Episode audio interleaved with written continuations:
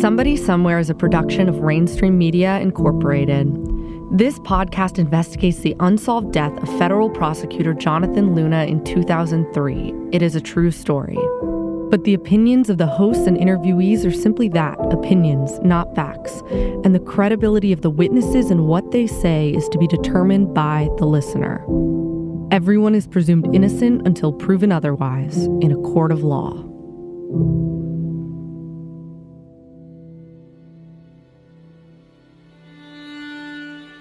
We hope you have enjoyed this third season of Somebody Somewhere.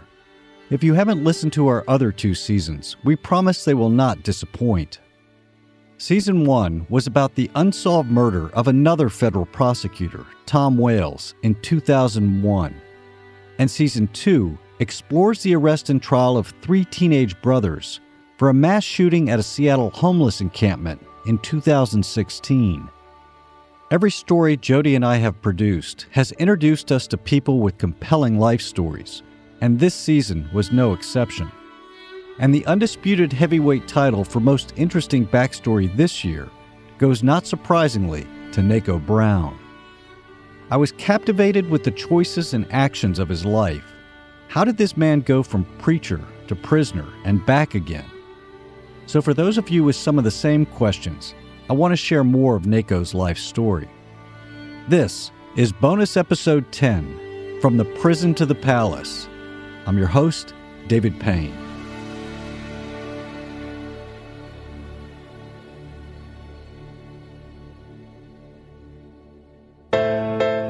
It's been 10 years since a federal prosecutor was found dead in rural Lancaster County. We will find out who did this. Was he trying to stage some sort of attack and went too far? Shoot, I'm a crook, you a crook, he a crook, everybody a crook in prison.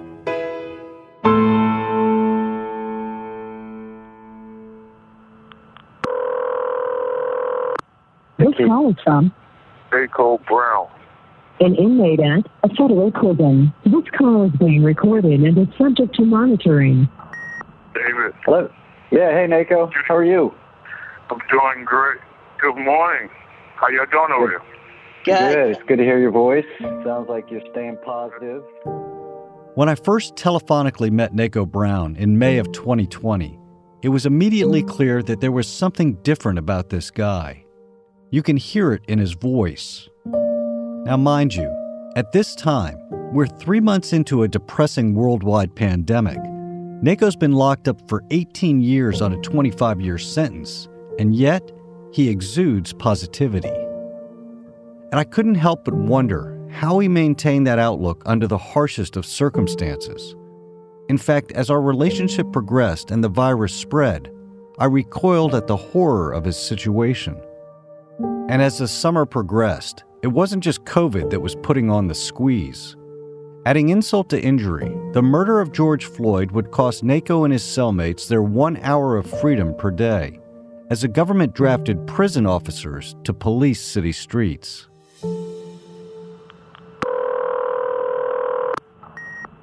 Now, when they started doing the rioting and looting, we didn't come out for that hour. I think they employed them to go out and uh, help with the rioting and the protesters. And so they bring us all three meals, breakfast, lunch, and dinner. And so we eat in the cell. Once that was over, then they came back and we came back and resumed back to um, that one hour a day. You know, you get used to it. You know, when you have lockdowns in prison, sometimes you don't come out at all. Every three days you get a shower, and every three days you use the phone. So this is somewhat not not too bad compared to the complete lockdown. You know? Yeah. Well, I, it's amazing you keep your head up in those kind of circumstances because it would drive a lot of weaker men crazy. I'm sure. I'm sure you're around that. Right, right. Once again, prayer. I do prayer and fasting. I utilize the time. I write songs. I write books. And uh, right now, I'm teaching my cellie. I'm moving to another cell. Actually, this guy he was having problems, so now I'm teaching him. So the time's going by like pretty fast doing that as well. So uh, just looking, always looking for opportunity to keep pushing forward. and not allow circumstances, and situations to keep you stagnant. NACO's ability to navigate harsh lockdowns with his insanity and positivity intact was no doubt enabled in part by the fact that he had spent most of his adult life in prison. And the armchair psychiatrist I was wanted to understand how he got there in the first place. I told you I, I got your book yesterday. I've started. I'm only I'm only about 20 pages in, but the one thing I didn't know was that you had been incarcerated when you were 17 for the first time. Yes, incarcerated. Well, what were you charged with? It's a, robbery, but not not an armed robbery, just a robbery. So you were in high school, or tell me what happened. Well, I was in high school. Once again, I was six kids. I was a black sheep, so I would always get in trouble and needed some money. So I thought I needed some money. Actually, I didn't. The peer pressure, trying to keep up with the Joneses of my peers, and did some robberies. Went into the system and just trying to uh, be numb over the fact that I'm in a male adult prison, and and it was really kind of hard for me. Staying alive, staying focused, staying, you know, without hurt, without harmed. Something I'm not proud of. It's a long time ago, and I and I'm, I hope you don't mind me just asking these questions. I'm trying to get the arc of your life and understand, you know, from preacher's kid to black sheep of the family to doing these robberies, getting incarcerated at 17, which is way way too young to go into an adult prison. There is a lot of trauma in everything about what you just described. There's some things I want to share with you that I'm not ready to share right now, but definitely it played a major role in that criminal lifestyle.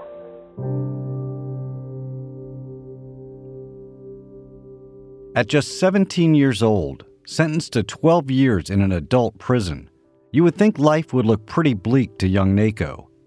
But like Joseph with the Technicolor Dreamcoat, NACO was determined not to let jail break him. So when he got paroled out at 25, he pursued his deferred dreams with abandon. We got married. I was 29. He was 26. He's about three year difference. And first stop was Vanessa Minor. NACO and Vanessa would fittingly begin their courtship in church. And so I'm guessing, based on the age range that you're talking about, he must have just gotten out. When we met, he had just gotten out, yes.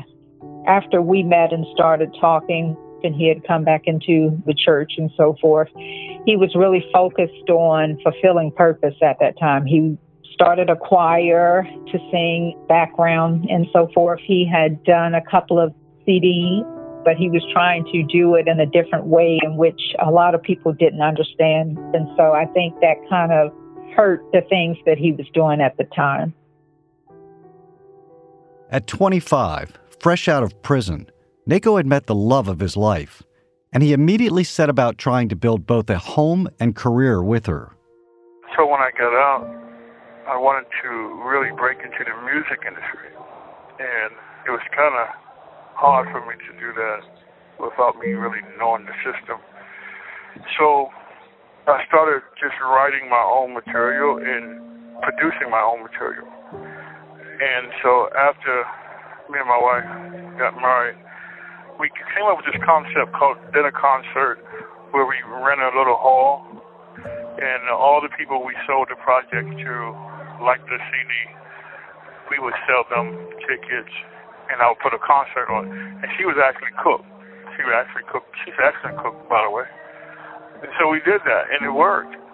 So I had this grand idea to get a dinner theater to do the same thing, but do it on a regular basis. And my idea was to purchase a building, and you know, you build it, it will come, you know. And so we had started the uh, dinner theater, and which was the first dinner theater in Maryland. So he was the type of person that when he has a mission, he is going to get it done. Well, my wife says, "Well, you you're moving too fast," and she was right. And sure enough, we went and got the dinner theater.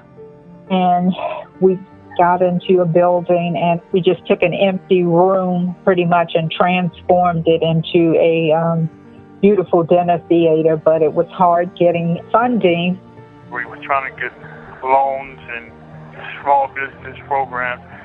and we came across the same response, which was you have to have collateral, you have to have an educational degree. And so it was just pretty much a no after no after no. And it was like, we know we have a great idea here, but we just didn't have anyone that was willing to, you know, take a chance. And as I said, he's the type of person that if he starts something or if he has an idea to do something, he's going to get it done one way or another. We had enough to renovate the place, but we was like 24,000 in the hole. And so that's what really motivated me to rob the bank, sir. Like small business owners all over this country, Vanessa and Naco Brown hit the proverbial wall when it came to turning their dream into reality. But unlike 99.99% of SBOs, Naco chose the worst possible solution, and it would cost him his freedom for decades. All right, so I got to push on this point, which is you had been incarcerated for like eight years since you were 17 years old. It had Right. to have entered your mind that I don't want to go back there. Exactly, right. And no one do anything expecting to get caught.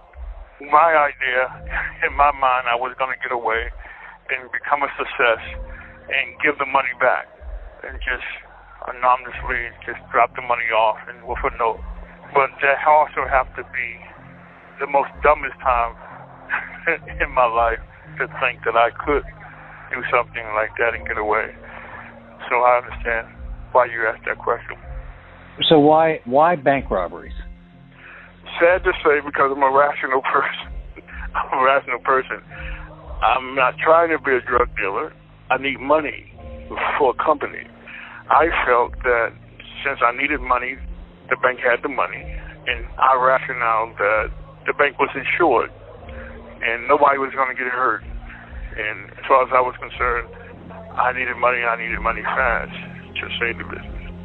And I got a toy gun because I didn't want nobody to get hurt.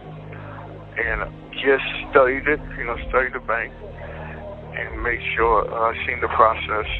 And I went into the bank in the morning or late evening. And wanted to be the first one there or the last one there. I, you know, got them to lock the door so it won't be too much rushing. And just took what they call the cash cow.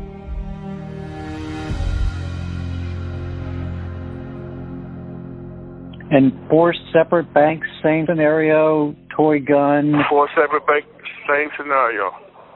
Now, I will say this, it became addictive. It became addictive. So whenever I got down to $25,000 in my account or the business account, I felt that I have to rob a bank. In all of the four bank robberies, anybody get hurt? Nobody got hurt. That's one of the reasons why we came early locked the door. So nobody had to be really rushing and hurt nobody. Did anybody testify at trial that was in the bank and talk about the stress of that scenario or what? Yeah, that was an eye opener for me because I didn't see it that way. So I got to saw it that way, and I was I felt really bad for that. Right. Once again, we only see it our way when we're that desperate and when we're that anxious. Where was the cash going? What was it going to support? First of all, it was going to take care of the lease that I was back at twenty four thousand, and then it was going into furnishing the dinner theater, the stove, the tables, just you know, stuff like that.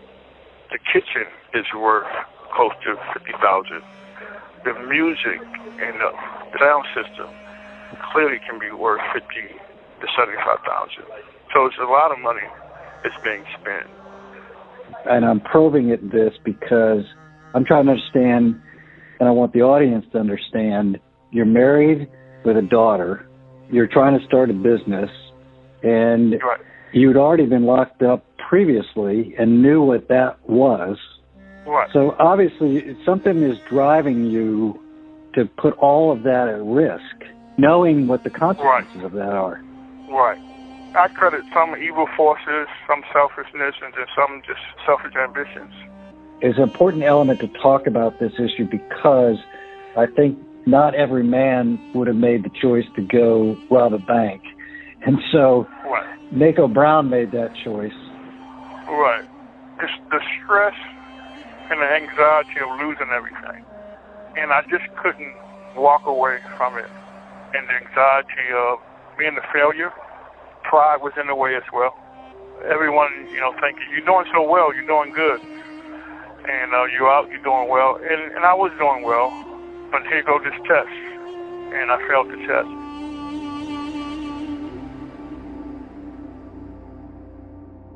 Naco is not the first man in history to be taken down when tested by the deadly sins of pride and selfishness.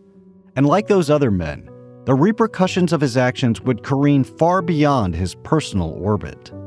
I want to take you back to that 30 year old Vanessa who got married to Naco, and then your heart had to have been broken when this all happened. Definitely, because you know, I definitely didn't expect things to turn out this way because I guess most people have a fairy tale mentality of happily ever after, you know. So I didn't expect that. I'm guessing wife and mother of Jasmine was not real happy with her husband at that point. Not really happy. Uh, and once again, I mean, you know, back then it was, I think, really a totally different mindset of what I have now or the fact of the wisdom that I have now. You seem to have, I don't know, accepted, forgiven. I don't want to put words in your mouth. I'm trying to understand how that process happened in your life and in your marriage. I can't really pinpoint it. It did take a while. I mean, because there was hurt, there was embarrassment, you know, and like I said, we all make mistakes. Most people don't make them to that degree, of course not, but we all make mistakes. But I think when I began to see that he was truly beginning to operate in integrity and was doing God's will. And so I think that that was really what began to help.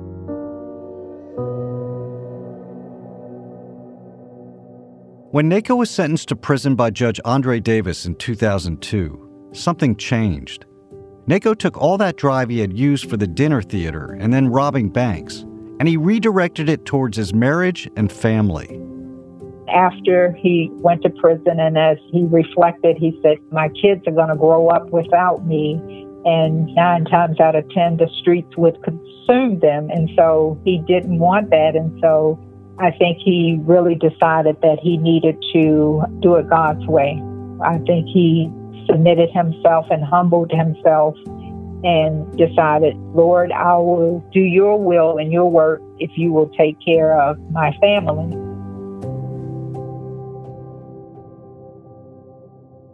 Naco's commitment to his wife and family seemed remarkable to me, but it was the reverse that confounded me even more. I to tell you a little bit of story, which is as we were researching Naco's story, I keep a, a document where we put down addresses of people as we're trying to locate them. And I kept having to change your address and update it. And it took me a little while to figure out why. Yeah, uh, well, basically, each time that they would transfer him and it wasn't within distance where, you know, we could travel comfortably, then we would end up just actually moving. We were in Maryland and our first move was to Johnson City. Then we moved to Vermont and then we moved to California. And after California, we moved here to Oklahoma because my son, he was actually getting ready to start his first year in college. And my daughter, she was already living here with her husband. You know, our objective was to keep our family together, one, and to, you know, visit every week if possible in order for him to spend time together as a family, but also be able to pour into our children to build them up. As I heard Vanessa's story, I began to channel Judge Davis's assessment of Naco Brown. It wasn't just the bank robberies and the missing money that were remarkable. It was the perseverance of this couple that drew me in. Vanessa, I don't know if you know how remarkable and rare it is what you have done and the sacrifices you've made to support your family and to support your husband in doing that. So obviously you're somebody of not only great faith in your husband, but I'm guessing great faith in someone above. Oh, yes, definitely. Because without God, we know we can't do anything. And we know that after getting in the situation, we know that God has a plan for our lives. And He is such a merciful God that He gives us chance after chance. So we have to trust God no matter what, you know. And we have to. But even if God has a plan for our lives, parents Nako and Vanessa would need their own plan to properly raise their two children with Nako in prison. Nako, tell me how you did that logistically. Like, how would you? Well, me and my wife sat down and we decided that we was going to keep the family together. This was not going to break us. This It's going to make us. And she would bring them here. She would come every weekend, especially when they were small, every weekend and so I sat down with them individually. When they get come in the visiting room, we have family time, first of all. We did our prayer together. We did our devotion together. Then I had my individual time with each of them. We went over their purpose and how they would apply their purpose. And so when it was time for them to go to school, they already know who they are. So they won't fall into peer pressure. They won't go into a crowd trying to define them and trying to fit in because they got that from home. I really believe that this is one of the major solutions for parenting. But we don't have a lot of time when it comes to parenting, but I did it just on the weekend, and my kids are successful. And so we came up with a schedule. Despite the fact that they were only seven and one when their father went to prison and their mother moved them from town to town, the Brown children have apparently thrived. We have two children together. One is 25, our oldest daughter, and our son is 19, actually. Our daughter graduated from Oral Roberts University, and she's been married for going on two years in July. Our son, he just started ORU, and so this will be his second year. He's into track. He's a very good athlete. He likes to write, actually, and he sings as well. I wanted to be intentional with my kids and giving them principles that they can go into the crowd of their peers with and not have that peer pressure. But also, I gave them the purpose as well. So imagine a six year old under these circumstances being told that she's going to be an actress. So these are the principles that you have to live by if this is going to come into fruition. When her peers say, hey, let's do this, well, we, I can't do that because that goes against my purpose. In an age old story, Nako's extraordinary efforts to raise his children from prison no doubt overcompensated for what he perceived as his own father's failures. And as I was just starting my inquiry along those lines, fate intervened.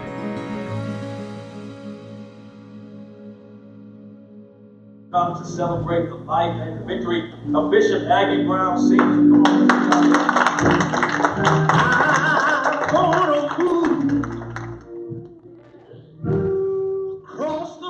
June of 2020, Nako's father would die, and the judge would not let him out of prison for the service. So it was left to me to be his outside eyes and ears. I'm going to but I wanted to first express my condolences on your father. Thank you. That's. I watched a large part of the service. It was quite moving. I don't know if you had a chance to listen to it or see any of it. No, not yet. They had the full formal ceremony for him. They had the horses and carriage out. I mean, it was really. Wow. I look forward to seeing it. Did you want to say anything about your father or and I'm really just waiting to get out to really kind of grieve for the ones that mm. I lost since I've been in, because you know I, I really don't want to release that in here, and I really want to do that around friends and family, you know. Yeah, um, I understand. So, so I try not to talk about, but he's a great father, and he uh, never missed a beat, never missed a beat. You know, always there for us, always a good example of what a father should be and what a man should be. And that's one of the things that I really wanted to give him an opportunity to see me mature and see me apply some of the principles that he was teaching us.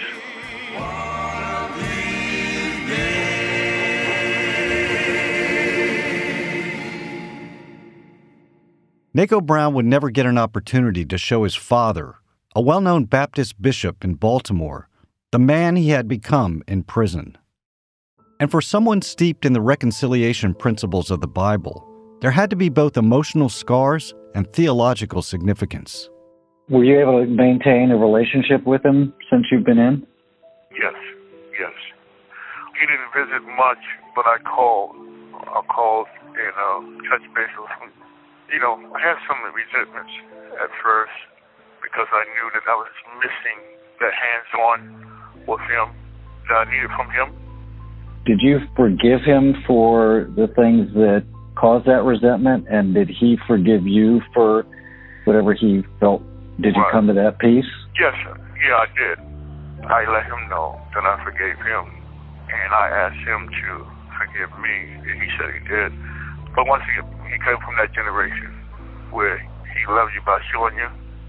So I really never heard him say, you know, I love you.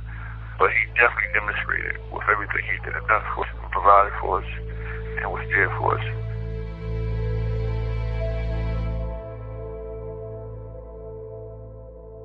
Despite Naco's obviously complicated relationship with his father, a man who had a hard time telling his son he loved him, Naco would follow in his footsteps, finding his own flock and forming his own ministry in prison. How did you start your ministry? It had to first start with me. I had to face some realities. And uh, once I did, I understand that these men had, had an opportunity to see the light. And one of those things was they wasn't bad. They made bad choices, but they wasn't bad people. And given an opportunity with the right tools, I think they'll make a better decision. That's why application is so important to me right now. It's one thing to know, it's another thing to As I listened to Naco describe his journey, I couldn't help but wonder what his life would have been like if he had had these insights earlier. But I never once heard Naco or his wife Vanessa ever look at things that way. Theirs was a everything happens for a reason faith, and their life mission, which has largely been codified in Naco's writings, could not have happened without the trials and tribulations they have been through. What is Divine Royalty Publishing? Divine Royalty Publishing is a ministry that God gave my husband and I 26 years ago. Basically, he's written at least 15 books, and they are pretty much self help books to help people to understand who they are, to understand that they need a relationship with God, and to know that that's the only way that they will ever be who God created them to be and to have a successful life and to be happy and so forth. But when you tap into the purpose that God has given you and operate and allow the Holy Spirit to help you get it done, it's like nothing can really stop it. So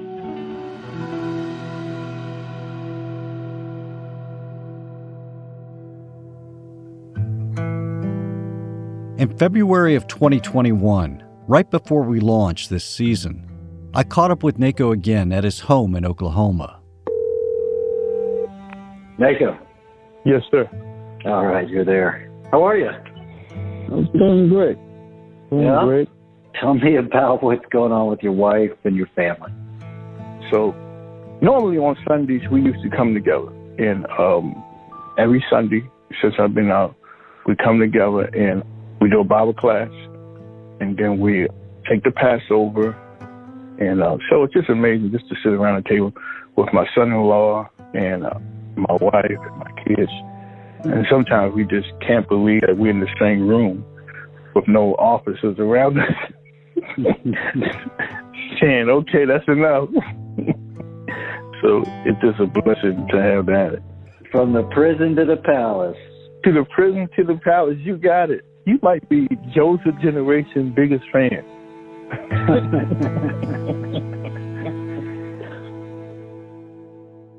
It's good to hear Naco laugh.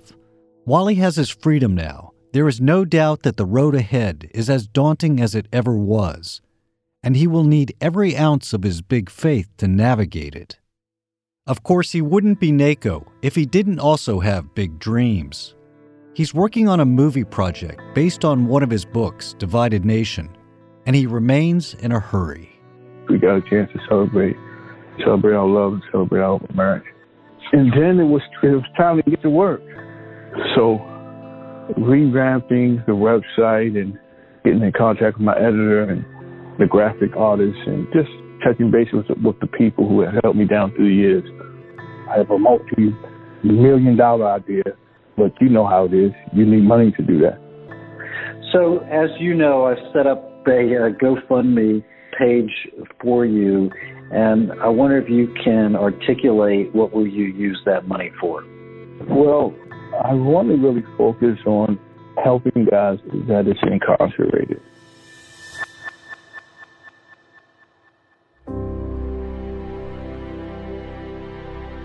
We want to reach back, but we also want to be a success out here too. We want to contribute to the community and bring the solution as we know it to the problem. And so that takes resources as well. And what about for you personally? What should come through from the telling of your story? Well, you know, I know what it means to have a dream, have an American dream, you know. And I'm quite sure there's a lot of people, particularly right now today, when you see so many small businesses closing and people losing their jobs because of the COVID 19 and the crisis that we're in today. So I, I, I can identify with wanting something so bad and just wanting to live the American dream, want to be successful, but do it the wrong way. I know what it means to go into a bank and, and come out with hundreds of thousands of dollars.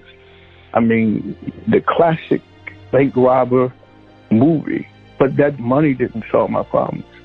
So, you know, if I can give the message of, wow, you may lose the house, you may lose the business, you may lose uh, the car, but you got your freedom. Don't jeopardize your freedom. You got relationships. You got people who still believe in you. Cherish those relationships. Just stay in the game.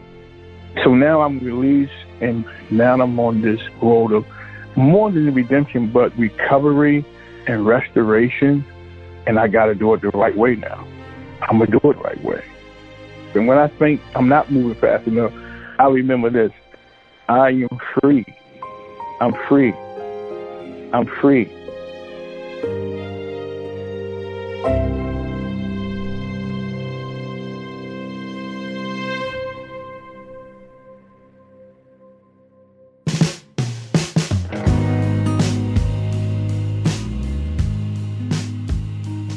Hey, Somebody Somewhere listeners. Thanks again for listening. Please take a moment to spread the word and help us get discovered.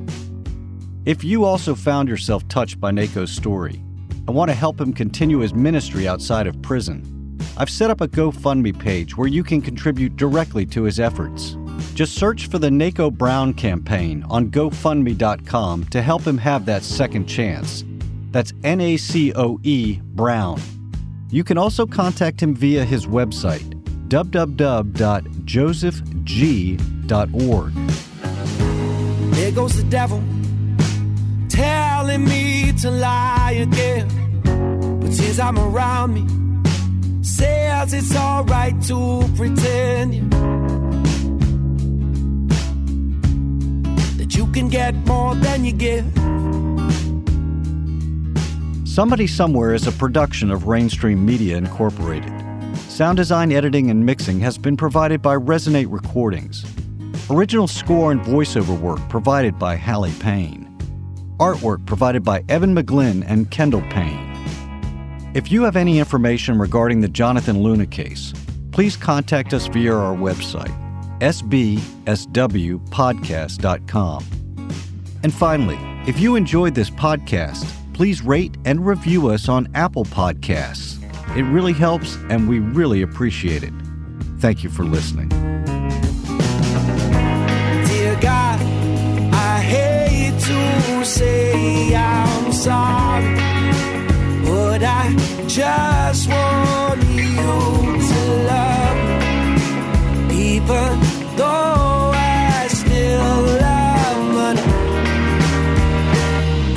more money